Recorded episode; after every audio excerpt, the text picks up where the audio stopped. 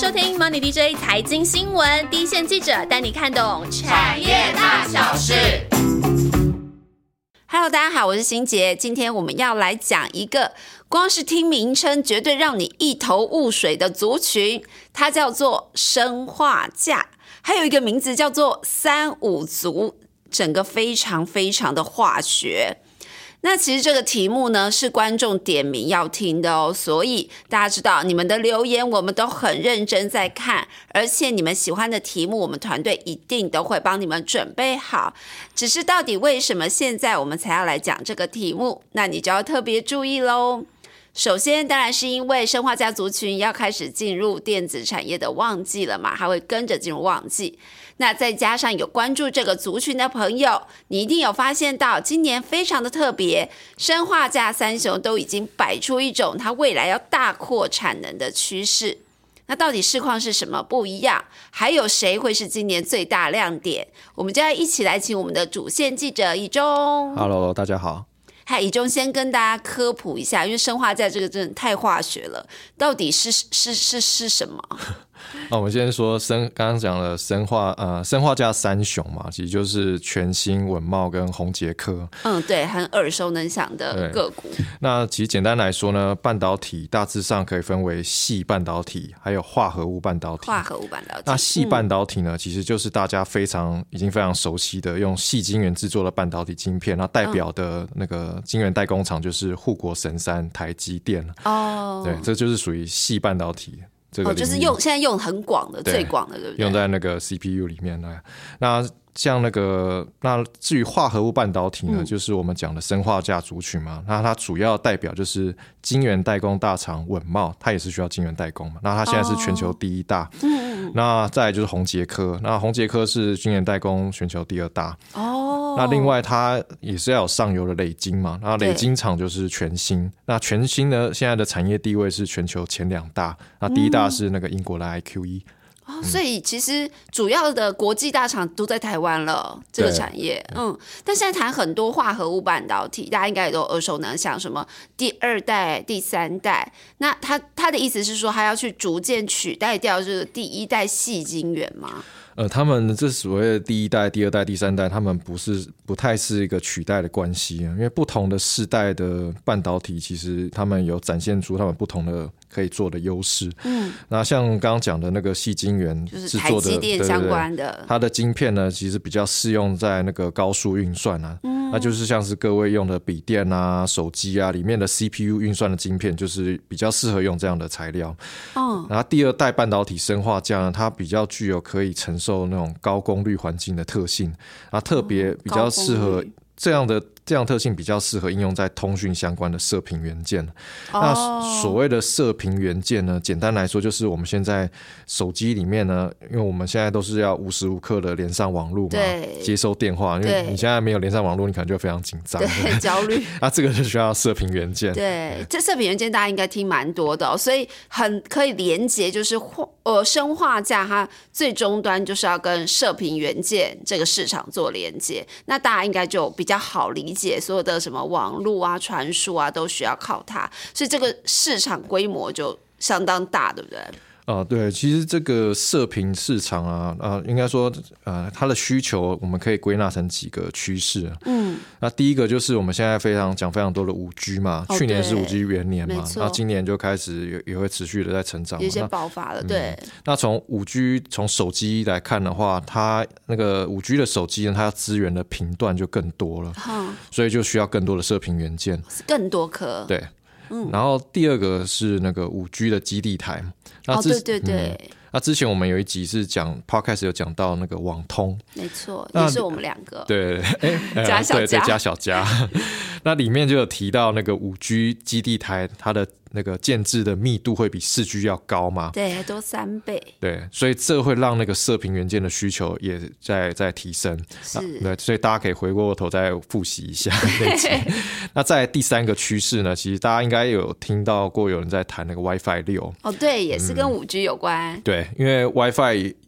也是要因应五 G 环境的到来，它的规格也要提有所提升嘛。是那这样的设备更新呢，也会带来那个射频元件的需求，它也会它同步的提升。这样，那再来第四个，就是大家应该都有听新闻上都有看到，就是那个特斯拉的那个马斯克，他、哦他的底下有个公司叫 SpaceX，哦，做那个，发射火箭呢，发射卫星。对对对，还要做低轨道卫星。对那这同样呢，需要用到呃射频元件。哦，是。那这个目前的量呢，虽然还不是很大，不过它也是未来那个化合物族群他们的动能之一啦。嗯，所以从这些趋势上，我觉得大家应该可以归纳啦。确实，整个产业趋势是往上。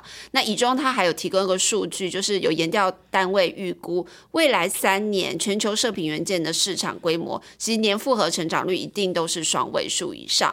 那这也就是难怪生化家三雄从今年开始都已经摆出一种大扩产的趋势，这扩产潮很难得吧？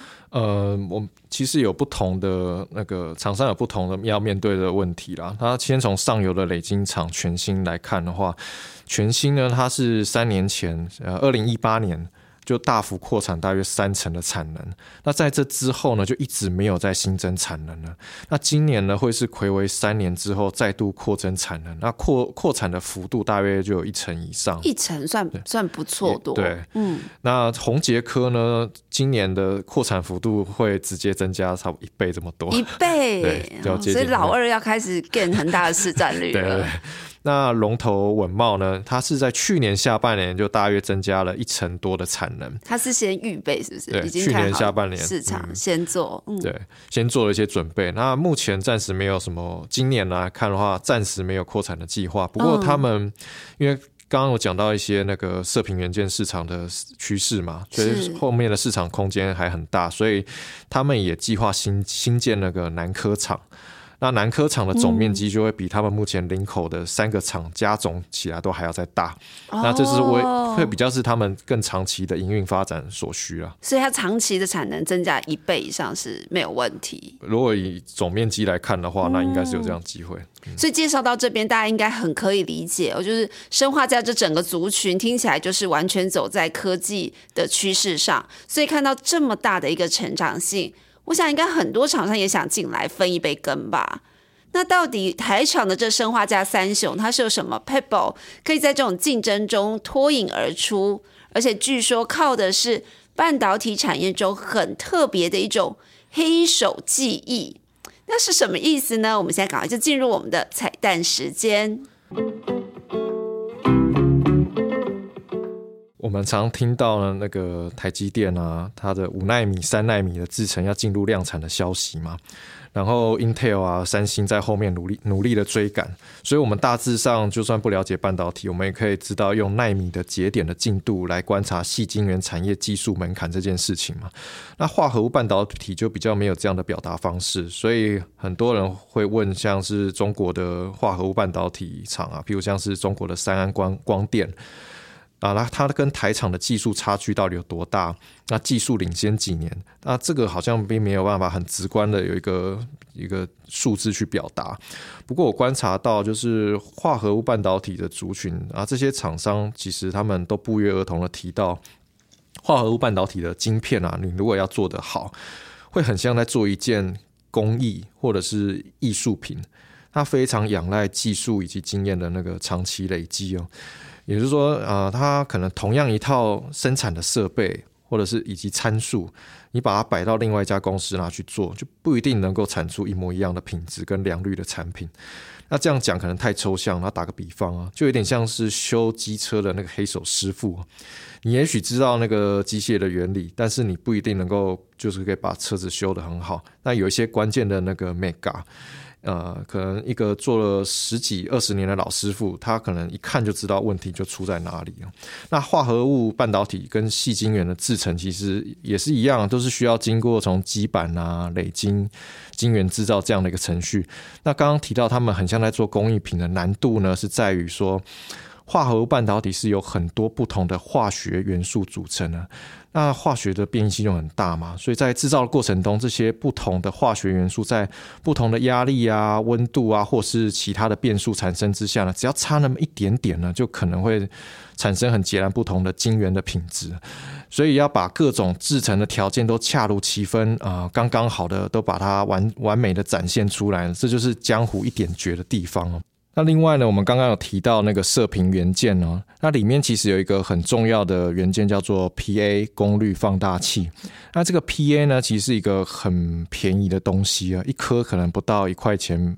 美元哦，一块钱美元，那占整体的手机的成本其实很低，但是呢，它其实这个元件非常的关键，因为它跟联网啊、通讯是有关的。我们现在跟我们现在手机一定都是二十四小时联网嘛，一旦突然没有了网络，大家可能就会比较紧张，没有安全感，所以 PA 的品质不能够有一点的差错。啊，所以它虽然便宜，但是却是很关键的零组件。那品牌厂呢，其实它不太会轻易更换 PA 的供应链，因为它太关键了。那这就是我观察那个化合物半导体呃整体竞争优势的一个有趣的小观察，给大家参考。其实，透过以这种观察，厂商的技术领先，可就是藏在企业内部这种小小的江湖一点诀。那当然，我们还要来问问，现在市场讲很多，就是第三代化合物半导体是未来的趋势。那这些厂商到底有没有已经在布局了呢？那第三代半导体呢？这个题目其实很大，不过谈的比较多的就是呃。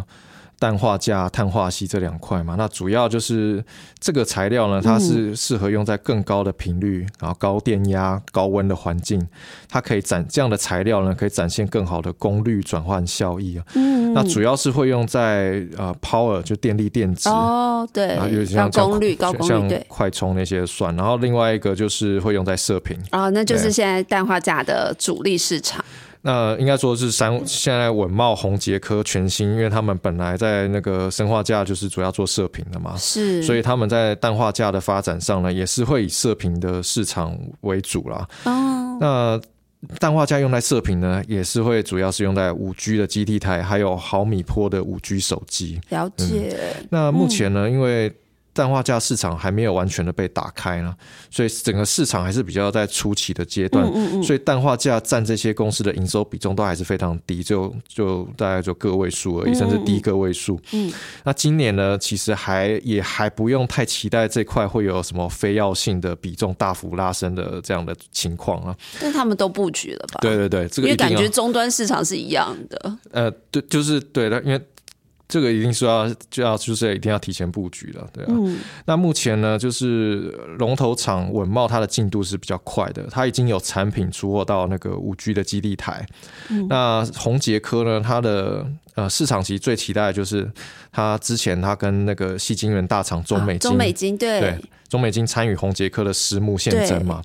那现在那个中美金就是红杰克的大股东。对，那他们要干嘛呢？其实因为现在氮化镓的基板啊是掌握在少数的美国厂商，有点被垄断了。对，那价格就比较高嘛。那价格比较高，你也会有碍于市场的成长嘛。